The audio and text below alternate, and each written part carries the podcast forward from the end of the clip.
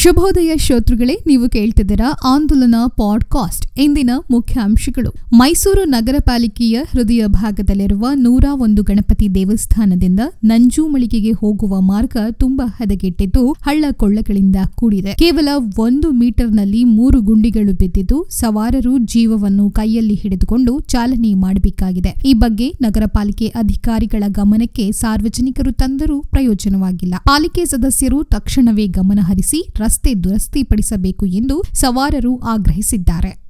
ಮೈಸೂರು ಜಿಲ್ಲೆಯಲ್ಲಿ ಸೋಮವಾರ ನಲವತ್ತು ಮಂದಿಗೆ ಕೋವಿಡ್ ಸೋಂಕು ದೃಢಪಟ್ಟಿದ್ದು ಐವತ್ಮೂರು ಮಂದಿ ಗುಣಮುಖರಾಗಿದ್ದಾರೆ. ಇನ್ನು ಸಾವಿನ ಸಂಖ್ಯೆ ಶೂನ್ಯವಾಗಿದೆ. ಇದುವರೆಗೂ ಜಿಲ್ಲೆಯಲ್ಲಿ ಒಟ್ಟು ಐವತ್ತೊಂದು ಸಾವಿರದ ಎಂಟುನೂರ ನಲವತ್ತೇಳು ಮಂದಿ ಸೋಂಕಿತರು ಪತ್ತೆಯಾಗಿದ್ದಾರೆ. ಐವತ್ತು ಸಾವಿರದ ನಾನ್ನೂರ ಇಪ್ಪತ್ತಾರು ಮಂದಿ ಗುಣಮುಖರಾಗಿದ್ದಾರೆ. ಒಟ್ಟು ಸಾವಿರದ ಆರು ಮಂದಿ ಮೃತಪಟ್ಟಿದ್ದಾರೆ.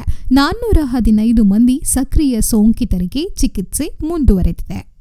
ಮೈಸೂರಿನ ನಂಜನಗೂಡಿನಲ್ಲಿ ನಿತ್ಯವೂ ಧೂಳೆದ್ದು ಜನರ ಆರೋಗ್ಯದ ಮೇಲೆ ಪರಿಣಾಮ ಬೀರುತ್ತಾ ಕಳೆದ ನಾಲ್ಕು ವರ್ಷಗಳಿಂದಲೂ ಹದಗೆಟ್ಟಿದ್ದಂತಹ ಪಟ್ಟಣದ ಬಜಾರ್ ರಸ್ತೆಗೆ ಕೊನೆಗೂ ಡಾಂಬರಿನ ಭಾಗ್ಯ ಸಿಕ್ಕಿದೆ. ಕಾಮಗಾರಿ ಅಭಿವೃದ್ಧಿ ಮಾಡುವ ಹೆಸರಿನಲ್ಲಿ ರಸ್ತೆಯನ್ನು ಅಗೆದು ಹದಗೆಡಿಸಿದ್ದ ಲೋಕೋಪಯೋಗಿ ಇಲಾಖೆ ರಸ್ತೆಯನ್ನು ಸೋಮವಾರ ಡಾಂಬರೀಕರಣ ಮಾಡಿಸುವ ಮೂಲಕ ಸಾರ್ವಜನಿಕರ ಮೂಲ ಸಮಸ್ಯೆಗೆ ತೆರೆ ಎಳೆದಿದೆ. ಚಾಮರಾಜನಗರದಲ್ಲಿ ಕನಿಷ್ಠ ಬೆಂಬಲ ಯೋಜನೆಯಡಿ ಖರೀದಿ ಕೇಂದ್ರಗಳಲ್ಲಿ ರೈತರಿಂದ ಭತ್ತ ಹಾಗೂ ರಾಗಿಯನ್ನು ಖರೀದಿಸುವ ಕಾರ್ಯವನ್ನು ಜಿಲ್ಲೆಯಲ್ಲಿ ಪ್ರಾರಂಭಿಸಲಾಗಿದೆ. ಚಾಮರಾಜನಗರ ಎಪಿಎಂಸಿ ಆವರಣ, ಸಂತೇಮರಹಳ್ಳಿಯ ಎಪಿಎಂಸಿ ಆವರಣ, ಹನೂರು ಎಪಿಎಂಸಿ ಆವರಣದಲ್ಲಿ ಭತ್ತ, ರಾಗಿ ಖರೀದಿ ಕೇಂದ್ರಗಳನ್ನು ತೆರೆಯಲಾಗಿದೆ. ಕೊಳ್ಳೇಗಾಲ ಎಪಿಎಂಸಿ ಆವರಣದಲ್ಲಿ ಭತ್ತ, ಯಳಂದೂರು ಟಿಎಪಿಸಿಎಂಎಸ್ ಆವರಣದಲ್ಲಿ ಭತ್ತ ಮತ್ತು ಗುಂಡ್ಲುಪೇಟೆಯ ಎಪಿಎಂಸಿ ಆವರಣದಲ್ಲಿ ರಾಗಿ ಖರೀದಿ ಕೇಂದ್ರಗಳನ್ನು ತೆರೆಯಲಾಗಿದೆ. ಕನಿಷ್ಠ ಬೆಂಬಲ ಯೋಜನೆಯಡಿ ಪ್ರತಿ ಕ್ವಿಂಟಾಲ್ ಸಾಮಾನ್ಯ ಭತ್ತಕ್ಕೆ ಸಾವಿರದ ಎಂಟುನೂರ ಅರವತ್ತೆಂಟು ರೂಪಾಯಿ, ಗ್ರೇಡ್ ಎ ಭತ್ತಕ್ಕೆ ಸಾವಿರದ ಎಂಟುನೂರ ಎಂಬತ್ತೆಂಟು ರೂಪಾಯಿ,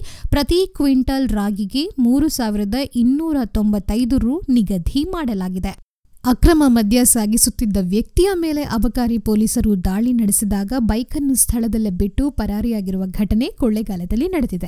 ಅಬಕಾರಿ ನಿರೀಕ್ಷಕಿ ಮೀನಾ ಬಾಣೂರು ಸಮೀಪ ಗಸ್ತಿನಲ್ಲಿದ್ದ ವೇಳೆ ಬೈಕ್ನಲ್ಲಿ ಮದ್ಯ ಸಾಗಿಸುತ್ತಿದ್ದ ಇಟ್ಟು ಬರುತ್ತಿದ್ದ ಆರೋಪಿಯು ಪೊಲೀಸರನ್ನು ಕಂಡು ಸ್ಥಳದಲ್ಲೇ ಮಾಲು ಸಮೇತ ಬೈಕ್ ಬಿಟ್ಟು ದೌಡಾಯಿಸಿದ್ದಾನೆ. ನಂತರ ಪೊಲೀಸರು ಮಾಲು ಸಮೇತ ವಶಪಡಿಸಿಕೊಂಡು ಅಬಕಾರಿ ಇಲಾಖೆಯಲ್ಲಿ ಪ್ರಕರಣ ದಾಖಲಿಸಿಕೊಂಡಿದ್ದಾರೆ.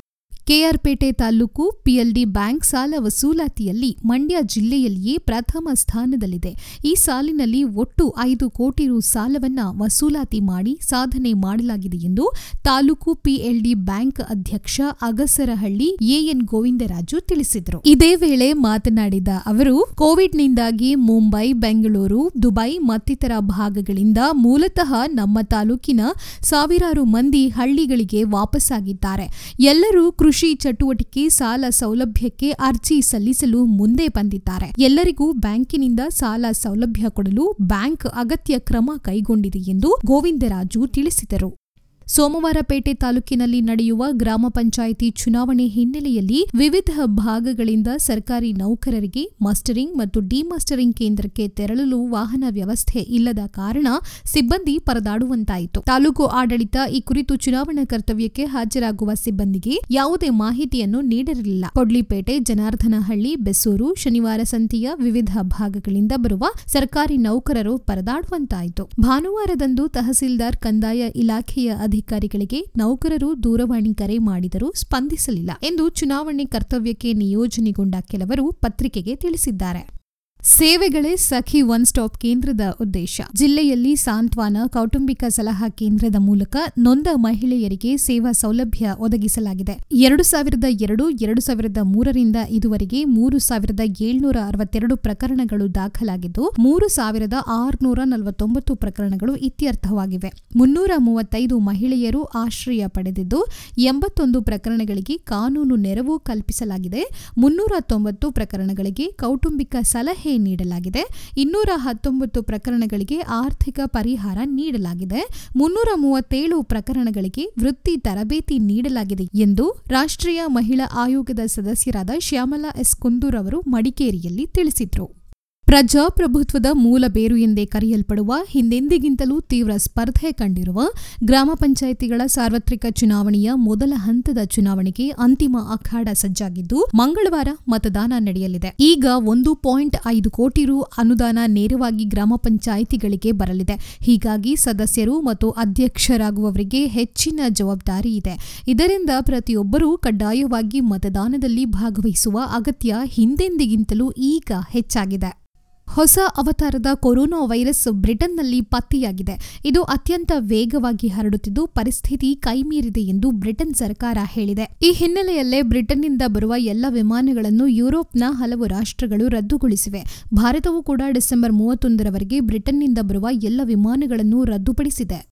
ಆಸ್ಟ್ರೇಲಿಯಾ ವಿರುದ್ಧದ ಪ್ರಥಮ ಟೆಸ್ಟ್ನಲ್ಲಿ ಹೀನಾಯ ಸೋಲಿನಿಂದ ಆಘಾತದ ಜತೆಗೆ ಇಬ್ಬರು ಸ್ಟಾರ್ ಆಟಗಾರರ ಅನುಪಸ್ಥಿತಿಯ ನಡುವೆ ಟೀಂ ಇಂಡಿಯಾ ಮೆಲ್ಬೋರ್ನ್ ಅಂಗಳದಲ್ಲಿ ನಡೆಯಲಿರುವ ಬಾರ್ಡರ್ ಗವಾಸ್ಕರ್ ಟ್ರೋಫಿಯ ಎರಡನೇ ಟೆಸ್ಟ್ ಪಂದ್ಯದಲ್ಲಿ ಆಸ್ಟ್ರೇಲಿಯಾ ತಂಡವನ್ನ ಎದುರಿಸಲು ಸಜ್ಜಾಗಿದೆ. ನೀವು ಕೇಳ್ತಿದ್ದೀರಾ ಆಂದೋಲನ ಪಾಡ್ಕಾಸ್ಟ್. ಈಗ ಸಂಕ್ಷಿಪ್ತ ಸುದ್ದಿ. ಲಾಕ್ಡೌನ್ನಿಂದ ಚೇತರಿಸಿಕೊಂಡು ಈಗಷ್ಟೇ ಹೊಸ ಉದ್ಯೋಗಗಳನ್ನು ಕಂಡುಕೊಂಡು ನಾಲ್ಕು ಕಾಸು ಕಾಣುತ್ತಿರುವ ಬಡವರಿಗೆ ಆರ್ಥಿಕ ಸಂಕಷ್ಟದ ಹೊರೆ ಏರಿದ್ದು ಗಾಯದ ಮೇಲೆ ಬರೆ ಎಳೆದಂತಾಗಿದೆ. ಕೋವಿಡ್ ಕಾಲದಲ್ಲಿ ಸಂಚಾರ ಸ್ಥಗಿತಗೊಳಿಸಿದ್ದ ರೈಲ್ವೆ ಇಲಾಖೆಯು ಈಗ ಆದಾಯವನ್ನು ಒಮ್ಮೆಲೆಯೇ ಕ್ರೋಢೀಕರಣ ಮಾಡುವ ಉದ್ದೇಶದಿಂದ ಹೆಚ್ಚಿನ ಸಂಖ್ಯೆಯ ವಿಶೇಷ ರೈಲುಗಳನ್ನು ನಿಯೋಜಿಸಿದೆ ಎಂಬುದು ಪ್ರಯಾಣಿಕರ ಅಳಲು. ಸದ್ಯ ಮೈಸೂರಿನಿಂದ ಮೂರು ರೈಲುಗಳಿಗಷ್ಟೇ ಕೌಂಟರ್ಗಳಲ್ಲಿ ಟಿಕೆಟ್ ವ್ಯವಸ್ಥೆ ಮಾಡಲಾಗಿದ್ದು ಉಳಿದೆಲ್ಲವೂ ಬುಕಿಂಗ್ ವ್ಯವಸ್ಥೆಯ ಮೂಲಕ ಕಾಯ್ದಿರಿಸಬೇಕಿದೆ. ಮೂರು ರೈಲುಗಳಲ್ಲಿ ಮೀಸಲಿಲ್ಲದ ಬೋಗಿಗಳಿಗೆ ಮಾತ್ರ ಸಾಮಾನ್ಯ ದರ. ಇತರೆ ರೈಲುಗಳು ವಿಶೇಷ ಎನ್ನುವ ಹೆಸರಿನಲ್ಲಿ ಹೆಚ್ಚು ಟಿಕೆಟ್ ದರ ನೀಡಬೇಕಾಗಿರುವುದರಿಂದ ನಿತ್ಯವೂ ವಿವಿಧ ಕೆಲಸಗಳಿಗೆ ತೆರಳುತ್ತಿದ್ದ ಪ್ರಯಾಣಿಕರಿಗೆ ತೊಂದರೆಯಾಗಿದೆ. ಒಂದು ವೇಳೆ ನಿಗದಿತ ಸಮಯಕ್ಕೆ ರೈಲು ವ್ಯವಸ್ಥೆ ಬೇಕಿದ್ದವರು ಹೆಚ್ಚುವರಿ ಶುಲ್ಕವನ್ನೇ ಪಾವತಿಸಿ ಪ್ರಯಾಣಿಸಬೇಕಿದೆ. ಆದರೆ ಸಾಮಾನ್ಯ ರೈಲಿನಲ್ಲಿ ಎಂಬತ್ತು ರೂಗಳಿಗೆಲ್ಲ ಬೆಂಗಳೂರು ತಲುಪಿದರೂ ವಿಶೇಷ ರೈಲಿನಲ್ಲಿ ನಾನೂರು ರೂಗಳ ಕಡಿಮೆ ತಲುಪಲಾಗುವುದಿಲ್ಲ. ಬೆಂಗಳೂರಿಗೆ ಕೆಎಸ್ಆರ್ಟಿಸಿ ಬಸ್ಗೆ ನೂರ ಮೂವತ್ತು ರು ದರವಿದ್ದು ಖಾಸಗಿ ಎಸಿ ವ್ಯವಸ್ಥೆ ಇರುವ ಬಸ್ನಲ್ಲೇ ಮುನ್ನೂರ ಐವತ್ತು ರು ಇದೆ. ಆದರೆ ಬಡವರ ಸಾರಿಗೆ ಎಂದೇ ಗುರುತಿಸುವ ರೈಲು ಇದೆಲ್ಲದಕ್ಕಿಂತಲೂ ದುಬಾರಿಯಾಗಿದೆ. ಹಾಗಾಗಿ ಉದ್ಯೋಗಿಗಳಿಗೆ ಹಾಗೂ ಇನ್ನಿತರೆ ಕೆಲಸಗಳಿಗೆ ತೆರಳುವವರ ಅನುಕೂಲಕ್ಕಾಗಿ ಸಾಮಾನ್ಯ ಸಂಚಾರ ರೈಲುಗಳ ಸಂಖ್ಯೆಯನ್ನು ಹೆಚ್ಚಿಸಬೇಕು ಎಂದು ಪ್ರಯಾಣಿಕರು ಆಗ್ರಹಿಸಿದ್ದಾರೆ.